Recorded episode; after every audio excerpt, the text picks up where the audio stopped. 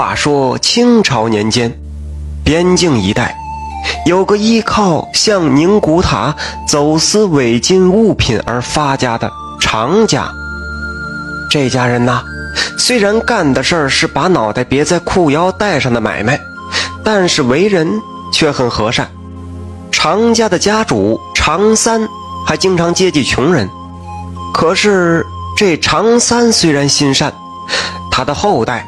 却是个纨绔子弟，常三的本事没学多少，败家的本事却是无师自通，把常三气的，经常是把他的儿子常务打得下不了床。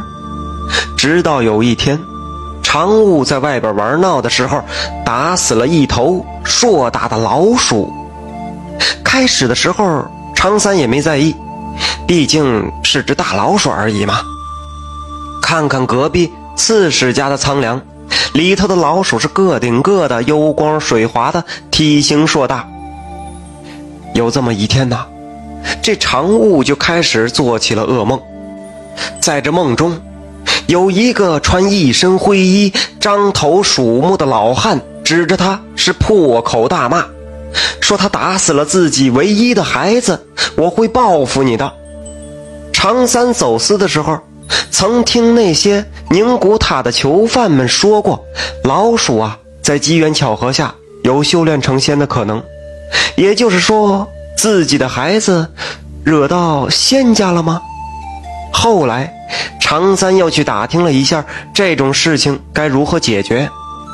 经人介绍啊，请来了一位姓马的神汉，他拄着一根刻着荆棘花纹的拐杖。就来到了常家。自打马神汉进门之后，他的鼻子下面就一直围绕着一股老鼠的臭味儿马神汉明白了，这家人是惹到灰仙了。马神汉对满脸期待的常三说：“你这孩子是惹到了灰仙，你且去准备一些牛奶。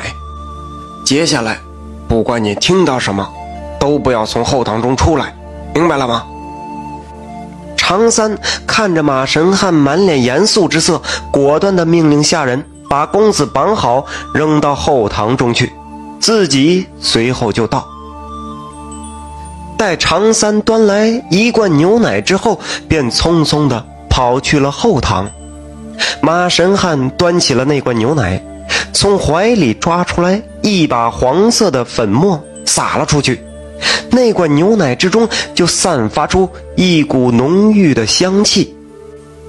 这个时候，不可思议的一幕发生了：常家的水井之中突然钻出来一个身着灰衣、手持一根灰白色拐杖的老头。这老头贼眉鼠眼、张头鼠目，几根鼠须挂在下巴上，整个人就像极了一只大老鼠。只见这老汉钻出井口之后，仿佛遇到了熟人一般，指着马神汉的鼻子说：“哎呦，这不是马老三吗？怎的，你也要掺和这事儿？”马神汉一看，这不是辉家的三太爷吗？好嘛，今儿遇见熟人了。那三太爷，您看今儿这事儿。马神汉话还没说完，这灰三太爷瞬间变了脸。不行，那是我最喜欢的小外孙，就被这小子活生生给打死了。这事儿没得商量，血债血偿。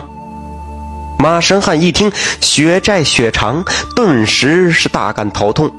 这灰三太爷是个犟脾气，偏偏又和自己的水平差不多，他俩要是打一架呀。那估计一百年也分不出个胜负来，只好又和他好好商量。哎，您看这样，我让那混小子给您赔个罪，再让他给您那小外孙立个长生牌衣冠冢，四十八节供奉不断，您看如何？呵呵，你看老夫像是那么好打发的人吗？这，但这受人之托，忠人之事。今天他这条命您是拿不走了。你，哎呀，没办法呀，老太爷，你也体谅体谅我这劳苦命不是？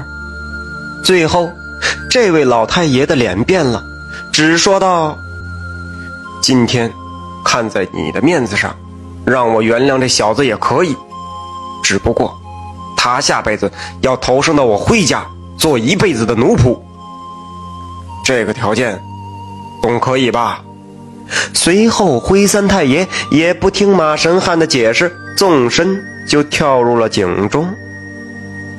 马神汉招呼常家父子出来，只看常三手上一直拎着根棍子，不停的抽打自己这败家的儿子。